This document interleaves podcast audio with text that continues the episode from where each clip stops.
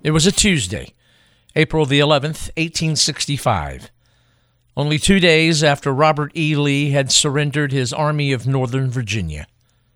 Down in North Carolina, with Major General William T. Sherman's relentless blue wave only some 30 miles to the southeast of Raleigh, North Carolina, Confederate General Joseph E. Johnston's men of the Army of Tennessee began to march in and through the old North State's capital. Women lining both sides of Raleigh's Fayetteville Street greeted them. They handed out meat, bread, and tobacco. On the western edge of town, a favorite place for soldiers to linger as they poured westward, at St. Mary's, a school for women, where dozens of young ladies doled out food, water, and encouragement. Before them, Johnston's ragtag force acted soldierly, but one of the young ladies, unable to mask the reality of what she was witnessing, gasped, My God, is this the funeral procession of the Southern Confederacy? Indeed, it was, for Johnston and Sherman's men were on the final stretch of road that would lead to a rustic dwelling near Durham's station, the Bennett place. There in the North Carolina Piedmont, the humblest of stages for the surrender of the last major Confederate army, and numerically speaking, the largest surrender of the great and terrible American Civil War. Here, the story of those last days. The last five letters of history spell story, and that's exactly how history should be taught. Numbers and dates have no soul. Such presentations fall flat, for history is alive and relevant. Welcome to Threads from the National Tapestry Stories from the American Civil War. This series will feature events and people from that period and will strive to make you feel as if you were there, to show that history is indeed a story. On the same day that Joe Johnston's Confederates marched into Raleigh, William Sherman's men occupied Smithfield, North Carolina. Only some 30 miles separated pursued and pursuer. Fully aware of the juggernaut that was Sherman's force, the Confederate general informed North Carolina Governor Zebulon B. Vance that the state capital should be evacuated. And so, what was left of state property was collected monies, state securities, and departmental records. Thousands of blankets, overcoats, uniforms, shoes, and boots, tons of provisions and stockpiles of arms and ammunition, as well as medical supplies, were sent west to Graham, Greensboro, and Salisbury, North Carolina. The next day, April the 12th, four years to the day that Confederates opened fire on Fort Sumter, Johnston's Army of Tennessee continued their westward march through Raleigh. With harsh reality settling in, on this day, there were no crowds. Windows, homes, and stores were closed. Down to the southeast and from the steps of the Johnston County Courthouse in Smithfield, Sherman announced that Robert E. Lee had surrendered to Grant at Appomattox. In Raleigh, Governor Vance left the capital around midnight. However, before doing so, he sought out two former North Carolina governors and asked if they might venture forward and negotiate with Sherman. After much logistical trouble and humiliation from men in blue, former North Carolina governors William A. Graham and David L. Swain, the current president of the University of North Carolina at Chapel Hill, both dressed in antebellum long tailed coats and beaver hats, met with Sherman late Wednesday, April the 12th. Sherman, aware of Swain's position, said they could talk as one university president to another. Indeed, just before the war, Sherman was named president of the Louisiana Seminary of Learning and Military Academy, today's LSU. The appeal must have struck a harmonious chord, for the two found the Union commander most amicable. Not only did he feed and entertain the two with a concert, he signed an order that protected the governor and state property on the condition there would be no resistance entering the state capital. Greatly relieved, Swain and Graham returned to Raleigh on the 13th, which dawned with cold gray clouds and light rain. When the two got back, they found a ghost town. But to their horror, a few of Joseph Wheeler's Confederate cavalrymen were looting local shops and state property. To Swain's warning, one straggler shouted back, Damn Sherman and the town, too. Finally, as the last of them moved out of town, Mayor William Harrison and eight civic commissioners met Union troops a little over a mile east southeast of town, and Raleigh was formally surrendered. Around 8 p.m. that Thursday, Sherman himself rode in. It was his fourth state capital he had ridden into. He made his headquarters in the vacated governor's mansion, and as he did so, his force of some 90,000 fanned out in and all around the city. Like Savannah back in December of 1864, there was demonstrated a tremendous amount of restraint. As Raleigh was occupied, what was now left of the Confederacy in North Carolina was centered around Greensboro, some 77 miles to the west. At the beginning of March, the town numbered around 2,000 people, but with Confederate collapse, refugees swelled that number to some 100,000. All dreaded the anticipated approach of Sherman's army. To add to their anxiety, Union Major General George Stoneman's Federal cavalry was expected to close the Federal trap from the west destroying supplies, bridges, and rail. One of Stoneman's divided commands entered Salem back on April the 10th. There, some 30 miles west of Greensboro, they burned 7,000 bales of cotton. The next day, and 10 miles north of Greensboro, another mounted detachment burned the Piedmont Railroad's bridge over Reedy Creek. The train carrying a fleeing Jefferson Davis and his cabinet had crossed that very bridge barely an hour earlier. Men in blue were not the only ones digging at the entrails of the Confederacy. Within Greensboro, hungry men in butternut and gray raided stockpiled supplies. One restless group, led by a big Kentuckian, descended on a commissary depot worth $2 million. The force to protect it, the 45th North Carolina, fired on them. The Confederate government in exile arrived in Greensboro around noon on Tuesday, April the 11th, two days before Sherman entered Raleigh. Davis first stayed in a house on South Elm Street, but left when the landlord made it clear he feared federal reprisal. So, most of his official party stayed in railroad cars on track siding that still exists in downtown Greensboro. Joe Johnston arrived the next day, the 12th, and there he and General P.G.T. Beauregard, who was with President Davis's party, compared military notes. Both agreed the Confederacy had no cards left to play. Three cabinet members and the two generals met with Davis that Wednesday in a 12 by 16 foot room in a house on South Elm. There, a desperate Davis outlined a desperate scheme. He wanted an army of deserters and draft dodgers to march to Alabama, where they would join forces with combined elements of two small Confederate armies. When he finished, Johnston and Beauregard polled the group as to the merit of the president's plan.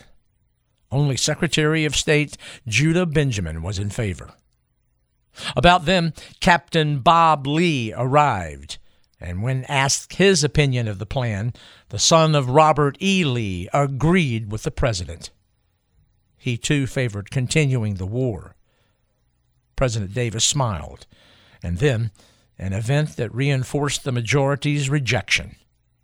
Opening a note just handed him, Davis was informed that Captain Lee's father had surrendered the Army of Northern Virginia and only that army back on the 9th. The president's smile went away. The next day, Thursday, April the 13th, the day Raleigh was occupied, Davis held a council of war. Convened, the president asked his generals, Beauregard and Johnston, to give their professional opinions. There was a long pause. Then Johnston took the floor. In short, choppy, staccato sentences, he began. My views are, sir, that our people are tired of the war, feel themselves whipped, and will not fight. Our country is overrun, its military resources greatly diminished, while the enemy's military power and resources were never greater and may be increased to any extent desired. We cannot place another large army in the field, and cut off as we are from foreign intercourse, I do not see how we could maintain it in fighting condition if we had it. My men are deserting daily in large numbers, and are stealing my artillery horses to add to their escape to their homes. Since Lee's defeat, they regard the war as at an end. If I march out of North Carolina, her people will leave my ranks, and it will be the same as I proceed through South Carolina and Georgia. I shall expect to retain no man beyond the by road or cow path that leads to his home. My small force is melting away like snow before the sun. When he finished, the room was filled with a roaring silence. Davis took the verbal barrage without emotion. He listened to the entire monologue with his head down, gaze absently fixed, while he folded and unfolded a piece of paper. Then, when asked, Beauregard agreed. There was another long silence. Davis then asked, What do you propose? And the reply, Open talks. Davis first balked, then gave in. On Saturday, April the 15th, a dejected president prepared to leave by wagon over unpaved roads west, southwest for Salisbury, North Carolina. That was the gloomy scene in Greensboro. Back to the east, over the span of time we've just described, there had been heavy rain when Sherman's last recorded skirmishes took place. On Thursday, April the 13th, and Friday the 14th at Morrisville, which was 14 miles west of Raleigh, and on Saturday the 15th at rain swollen New Hope Creek, some 20 miles west of the state capital, and about 8 miles east of Chapel Hill. That encounter was between Joe Wheeler's Confederate rear guard and a Union mounted element under Brevet Brigadier General Smith D. Atkins.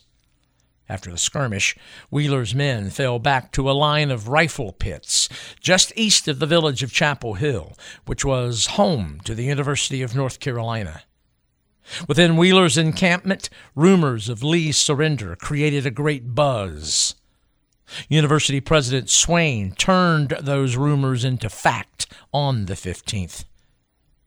Chapel Hillian Cornelia Phillips Spencer remembered the reaction amongst Confederate troops.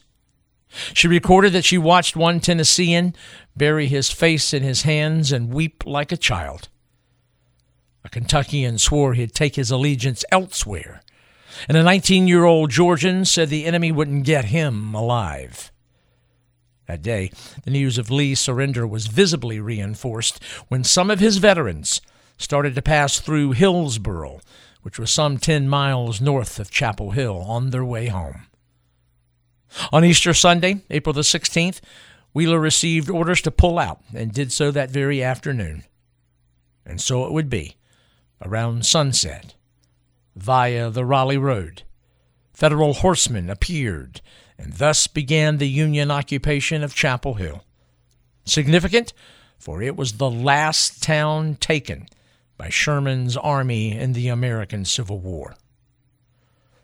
University President Swain met and informed them that Sherman promised to spare the town and university, and Smith Atkins said his orders were just that Still, some scouted the town. They found no Confederates, but they did find a few Confederate flags fluttering over several university buildings, and those were taken down. Simultaneously, guards were assigned to protect private property. Meanwhile, Johnston's army continued to plod west over the Haw River in neighboring Alamance County, at Ruffin's Mill, through Graham and Company Shops, which today is Burlington, all headed for Greensboro. As that drama unfolded, couriers raced back and forth between Generals Sherman and Johnston. The topic? A ceasefire and talk. Sherman communicated he would hold his infantry at Morrisville and cavalry at Chapel Hill and would be open to a meeting on Monday, the 17th, at a point equidistant between Hillsboro and a stop on the North Carolina Railroad, Durham's Station. At 8 a.m., as Sherman prepared to take the North Carolina Railroad from Raleigh to Durham Station, the telegraph operator raced out to notify his commanding general that he was receiving an important telegraphic message from down east at Morehead City, North Carolina. Sherman held his train for an hour while the coded message was deciphered. When completed and the note handed to him, he began to read. It was from Secretary of War Edwin Stanton, and the first line a bombshell. President Lincoln was murdered about 10 o'clock last night. Sherman collared the operator, swore him to secrecy until he returned. With that horrific news and Raleigh in danger of fiery reprisal, the train pulled out and at 11 that morning arrived at Durham Station where they located Brevet Major General Judson Kilpatrick's cavalry headquarters. Twenty minutes later, and with an escort of some 200 troopers, they headed west on the Hillsboro Road.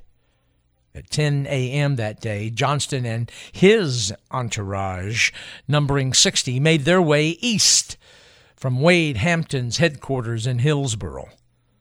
After some eight miles, they passed the James Bennett Farm on the left of the Hillsboro Road.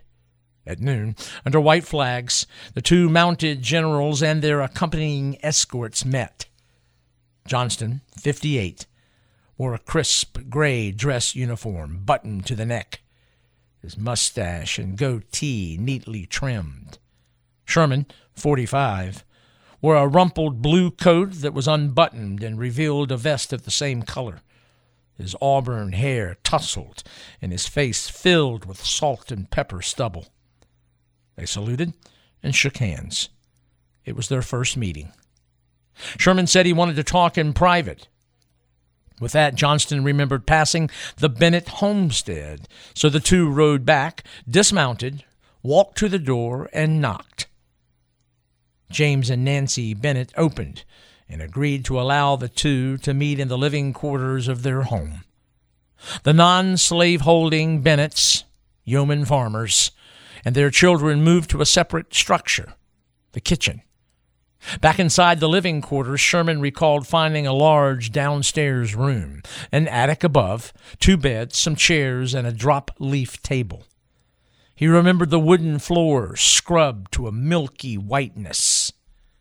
Once inside, Sherman called for his saddlebags, which held maps, documents, paper, pen, and ink. After all was delivered by an orderly, the aide left, and the two were alone. It was then Sherman showed Johnston the telegram he had received just before he left Raleigh. Immediately, perspiration popped out all along the Confederate general's forehead. Clearly distressed, Johnston believed the event was the greatest possible calamity for the South. With that dire foundation, Sherman began to dictate terms. He wanted to spare the South any further devastation, and so his terms would be similar to those Grant gave Lee at Appomattox. It was then that Johnston reminded Sherman of an April 13th communication that negotiation might include not only military, but civilian matters. Sherman balked, but Johnston pointed out that, unlike Lee, his Army of Tennessee was not surrounded, and indeed was a four day march away. Then Johnston played his trump card. He proposed, Why not we make one job of it? Why not negotiate the surrender of all Confederate armies? Sherman questioned this, but Johnston said he would get Jefferson Davis's permission. Southern state reentry also came up, and Johnston asked if President Davis and his cabinet were not included in a general amnesty. With so many issues, military and civilian on the table, the meeting ended at 2:30 and both decided to meet again the next day, Tuesday, the 18th. First meeting concluded. Sherman wanted to get back to Raleigh before news about Lincoln's assassination leaked and real trouble began. Indeed, as he arrived via train back in the state capital, an angry mob greeted him. Major Charles Wills of the 103rd Illinois summed up what many felt when news of Lincoln's assassination had indeed leaked to a few during the day. Wills said, The Army is crazy for vengeance. We hope Johnston will not surrender. God pity this country if he retreats or fights us. Fully aware that his army, filled with Westerners who loved Lincoln, Sherman acted. As soon as he reached his headquarters, he issued orders which announced with great pain and sorrow the death of their president. In the same communication, he strengthened guards patrolling Raleigh, posted pickets on all roads, and ordered all unauthorized soldiers found in town arrested and jailed. There was another whose presence helped to save Raleigh, and that was Major General John A. Logan of Illinois. When he learned the news earlier in the day, he rode into town and, sure enough, found several thousand men from his own 15th Corps advancing on the state capital. At the outskirts of town, Logan positioned himself directly in their path and tried to reason with them, but they pushed through. It was then he pointed to a Union artillery battery and warned he would order it to fire if they did not stop. And that did it. For Raleighites, it was an anxious night. Most stayed indoors, remained awake, and had at the ready basins and buckets of water. With vengeance in the air, Johnston's potential surrender now took on a far greater urgency. The next day, the 18th, when the two met again, Johnston brought along Confederate Secretary of War John C. Breckinridge for legal advice. Meeting again at the Bennett place at noon, Sherman and Johnston again shook hands and entered the living quarters. For the task at hand, Johnston said he had authority to surrender all remaining Confederate troops, but wanted assurances their constitutional rights would be protected. Sherman said that Lincoln's 1863 Amnesty Act did just that, and that the Appomattox terms did embrace general officers. Johnston pushed the issue and wanted Breckinridge to join them. As they met, a packet of papers arrived. Included was a peace document written by Confederate Postmaster General John Reagan, who was with the fleeing Davis. Sherman read the document, but thought it too wordy. It was at this time Sherman called for his saddlebags and broke out whiskey and shot glasses, much to the delight of the Kentuckian Breckinridge. Indeed, the former United States Vice President poured himself a shot, and perhaps that inspired him to defend Reagan's document and lecture Sherman on international law as precedent with regard to rebellion. After some eight minutes, Sherman cut him off. See here, gentlemen, who was doing the surrendering anyway? This goes on, you'll have me sending an apology to Jeff Davis. Sherman, back in control, sat down to compose. One story goes that he absent mindedly got up to get another belt of whiskey, and this time he did not think to offer a shot to anyone else. Breckinridge, who had emptied his mouth of a chew of tobacco in anticipation of just another shot, sulked the rest of the meeting. Later, he offered this glimpse of Sherman. Oh, he's bright enough and a man of force. But Sherman is a hog. Yes, sir, a hog. Did you see him taking that drink by himself? No Kentucky gentleman would have taken away that bottle. He knew we needed it and needed it badly. When Sherman finished his memorandum or basis of agreement, he announced, Gentlemen, this is the best I can do. Indeed, when Johnston and Breckinridge read it, it was better than they had any right to expect. Though he thought Reagan's document too wordy, Sherman's copy was twice its length and essentially included almost all its terms. Not only would all Confederate forces be disbanded and disarmed, but incumbent Southern state governments would be retained after taking oaths prescribed by the Constitution. Southern personal, political, and property rights would be preserved and protected. The Southern people would receive universal amnesty, and there would be a general suspension of hostilities. The terms went on. Confederate arms would be deposited in state arsenals, and the president would recognize various Southern state governments provided their officers and legislators took an oath. No question, these terms addressed more than just military matters. The Ohioan himself realized he had ventured into political waters, but he wanted to end the war, as he put it, by one single stroke of the pen. He believed his terms complied with Lincoln's wish to let him up easy. Quite honestly, his terms were liberal because he dreaded the possibility of pursuing and fighting Johnston's army and because of his great mistrust and disdain for politicians. Two copies were made, and around 4 p.m. the meeting broke up. Though William Sherman didn't realize it at the time, his treaty that day set him up for more shots, not alcoholic, but political, for his treaty went far beyond what Grant had offered Lee.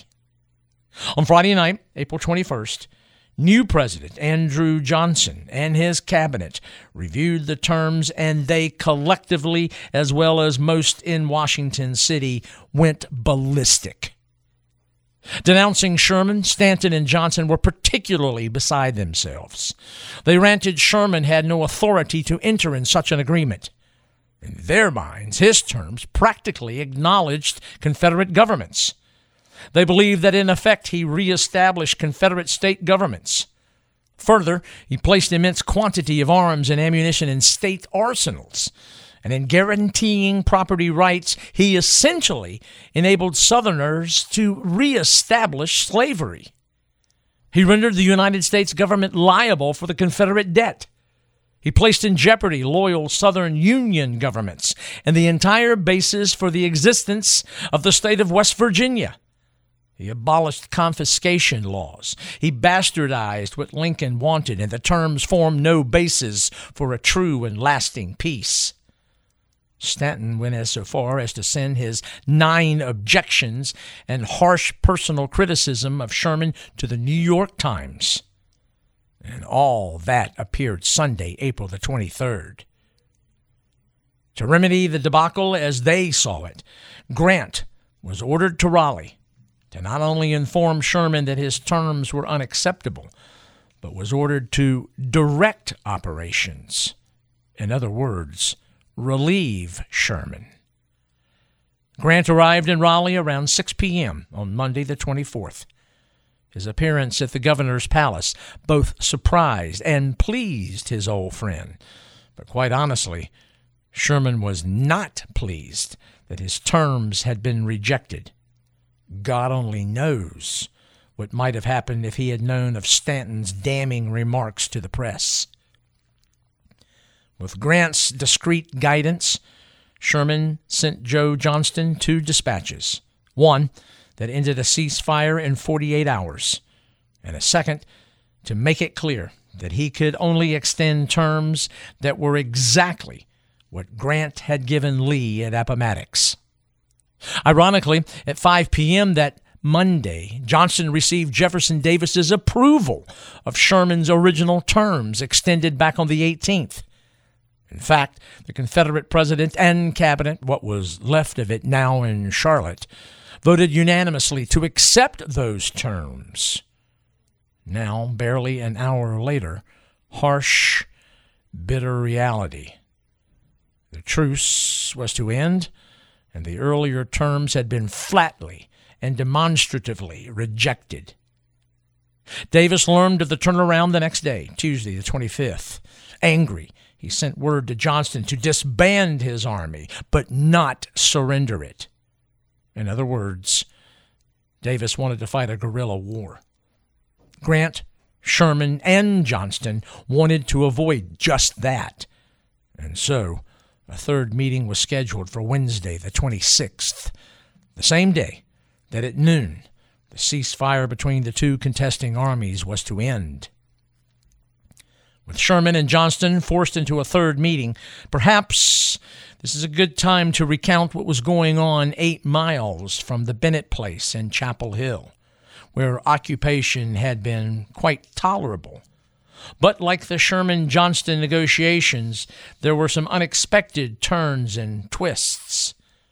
When the town was formally occupied at 8 a.m. on Monday morning, the 17th, Brevet Brigadier General Smith Atkins posted the 9th Michigan to safeguard property.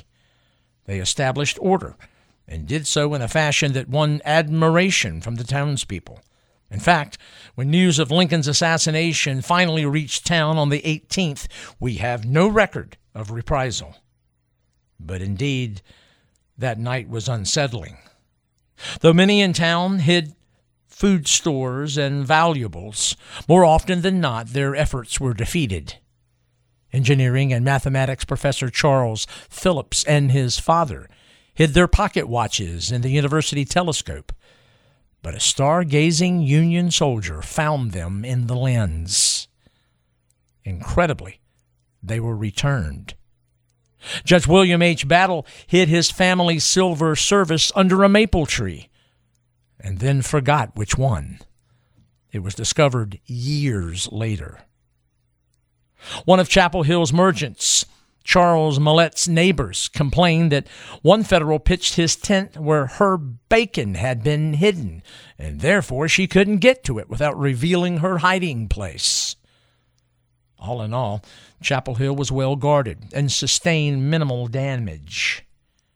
That being said, horses were stored in several on campus buildings, including Smith Hall, the library, which prompted the comment that Sherman's horses were the best educated in the United States Army. Though the town and campus were treated fairly, war and defeat did mean that the university struggled. One of the very few Southern universities to remain open throughout the conflict, 321 of the university's alumni died in the war, and 1,062 had served. Now, to qualify those figures, they may not include all those who left the university to serve before their graduation. In late April of 1865, with the term nearing its end, only a dozen students attended classes, 364 fewer than the student body of 1860 61. The only student to graduate in the class of 1865 was William C. Prout. It is believed that UNC was the only institution of rank for males or females in the southern states, which even held commencement exercises in the terrible year of 1865, and one of only two schools, as I referred earlier, in the South to remain open throughout the war. The other, Davidson College. Now, though UNC and Chapel Hill were treated quite civilly, the outlying areas fared much worse, especially south and west of town. Away from town and campus, foragers stripped outlying farms. Some were Confederates, veterans of Lee's army as they made their way home. For women in town, the first days of occupation conjured up fear of their enemies. Then followed open disdain for example, Miss Eleanor Swain, the university president's daughter, expressed her Southern sentiment when she performed for Union ears Maryland, My Maryland, the tune Old Tannenbaum. Her adapted lyrics went, Atkins boys are marching through, hide your mules, oh, hide your mules. And then, if Charles Millett didn't have enough to worry about, some of those very same ladies moved from fear and disdain to downright fraternization with the enemy. As he put it, and his sentiment was shared by many, I feel conquered, but not subdued. Might has overcome right. And my thoughts and feelings are the same and will go down with me to the grave.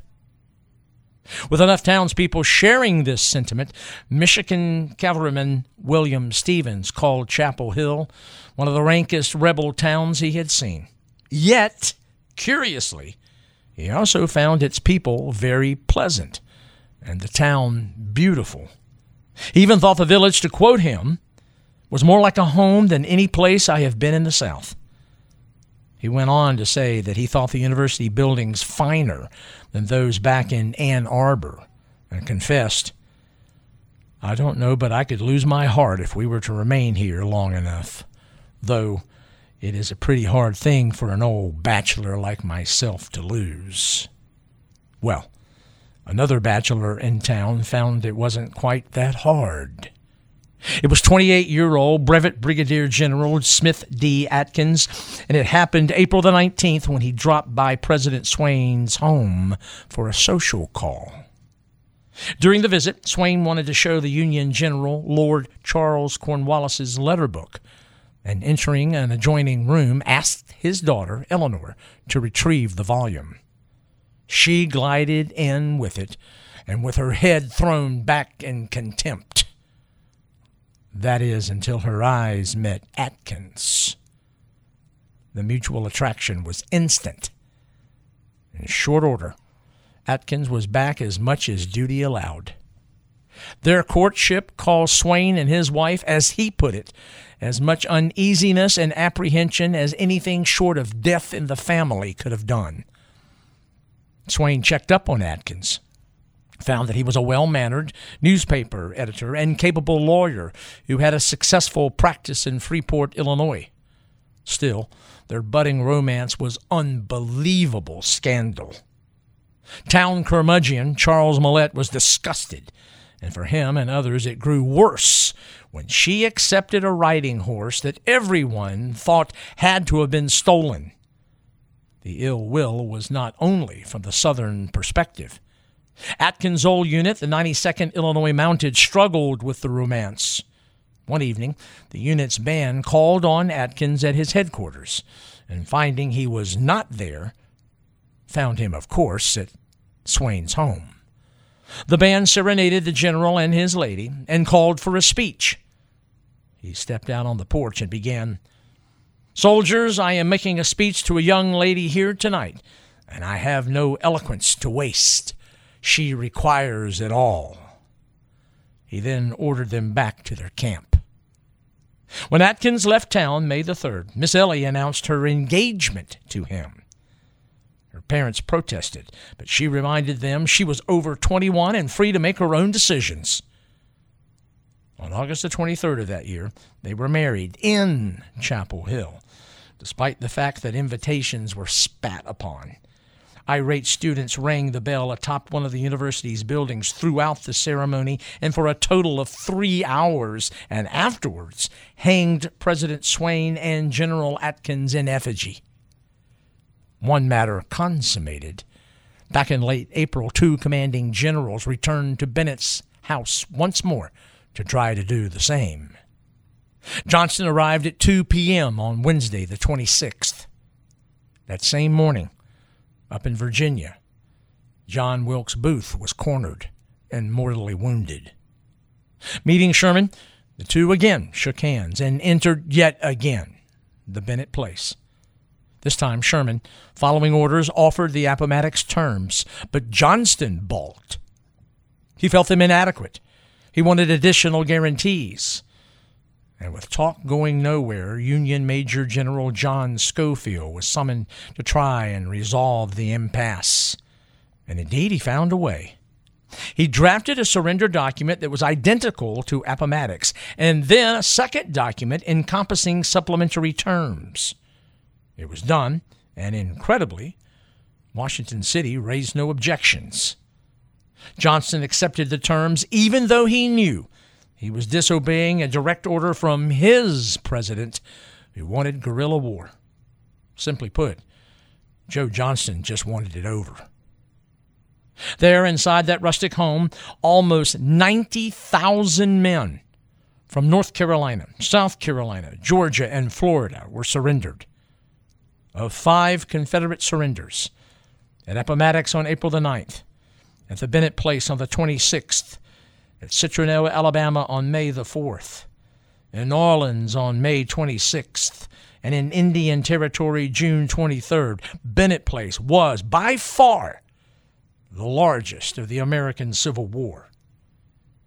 At the conclusion of their meeting, the two generals invited their lieutenants and their host, James Bennett, to join them in a toast.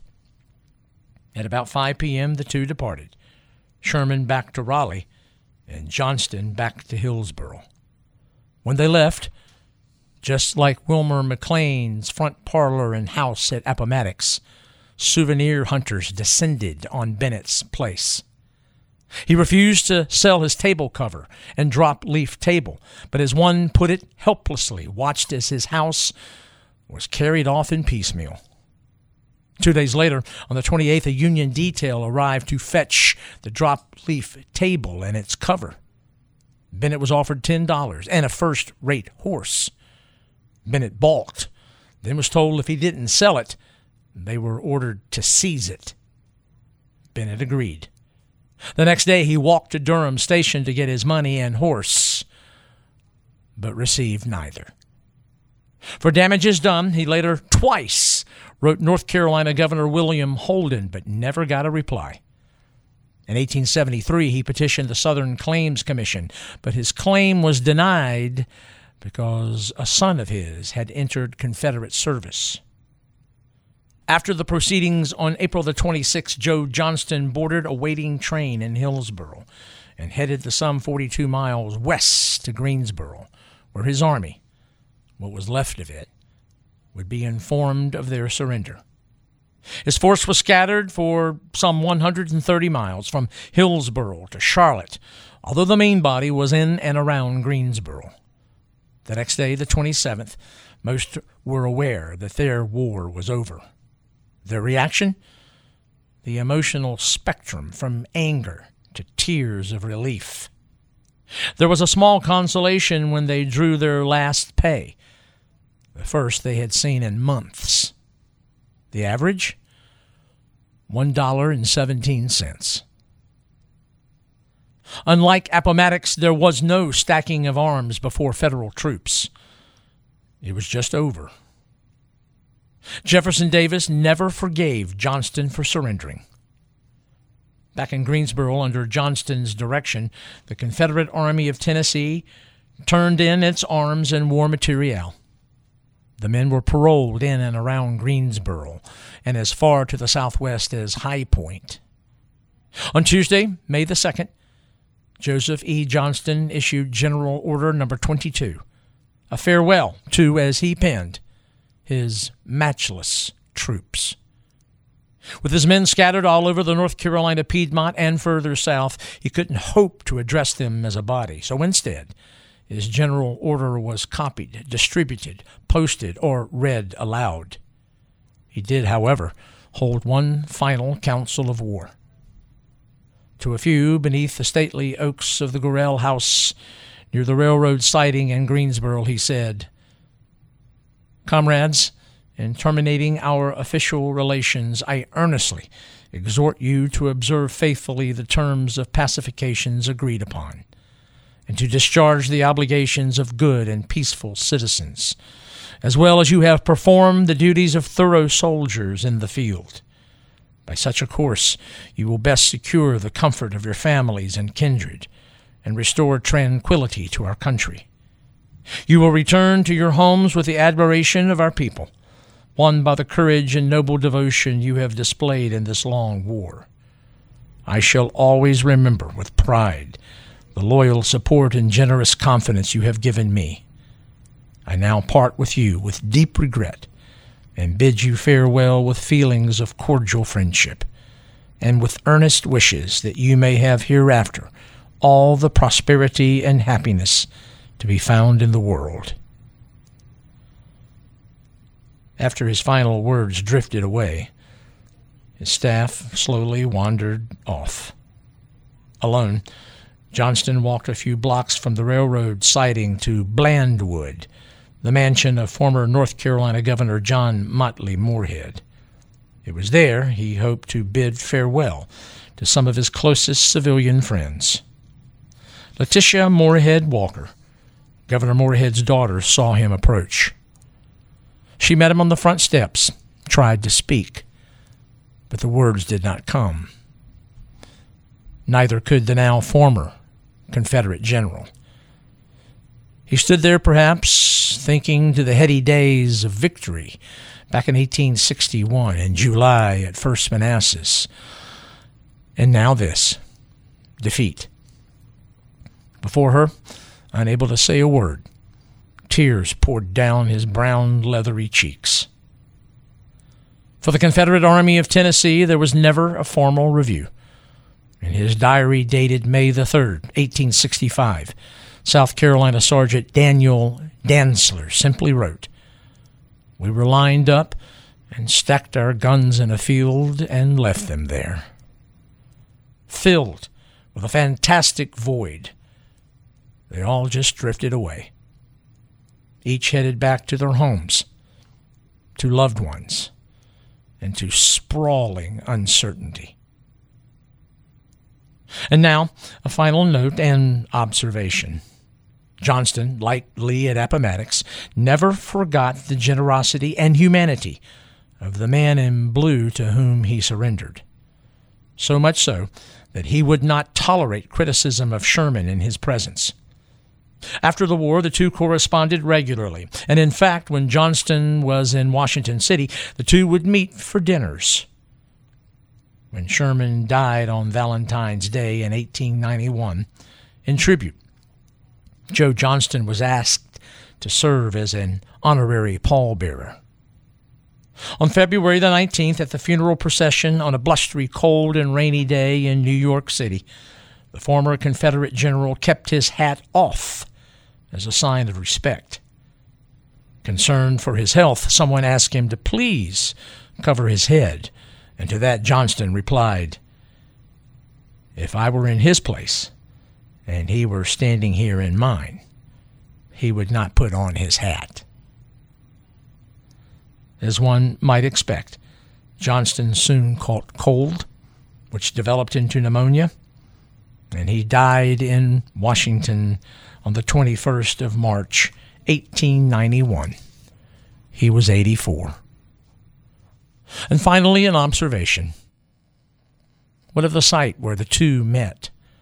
The significant surrender that took place near Durham Station was swallowed by events at that time the close of the war itself, the assassination of the 16th president and subsequent mourning, the tracking down of Booth, the subsequent trials and execution of many of his accomplices, and the immediate urgency of not only winning the war, but winning the peace. Reconstruction politics. Those all consuming factors meant that Sherman and Johnston's gatherings at the humble Bennett place slipped away and got lost in the fog of time. Indeed, far too many still believe that the American Civil War ended with Lee's surrender to Grant at Appomattox. No question, what took place in Wilmer McLean's front parlor was significant. For with the surrender of the Confederacy's most successful army, the capstone of the Confederate arch was punched out. But what must be remembered is that Lee surrendered only his Army of Northern Virginia. At the Bennett Place, Joe Johnston surrendered Confederate troops in North and South Carolina, Georgia, and Florida. Just under 90,000 surrendered. Lee surrendered some 28,000. True, there would be three more surrenders, but none that matched the incredible number that laid down their arms as a result of the meetings at the Bennett place. Today, it is an almost bucolic state historic site. But given the magnitude and significance of what took place there, perhaps someone, someday, will acknowledge that it is worthy of National Historic Park status. It deserves that recognition for what took place there at the Bennett Place was monumental and is timeless. For it meant then and still means to this country peace, reunification, and the beginning of the end for slavery.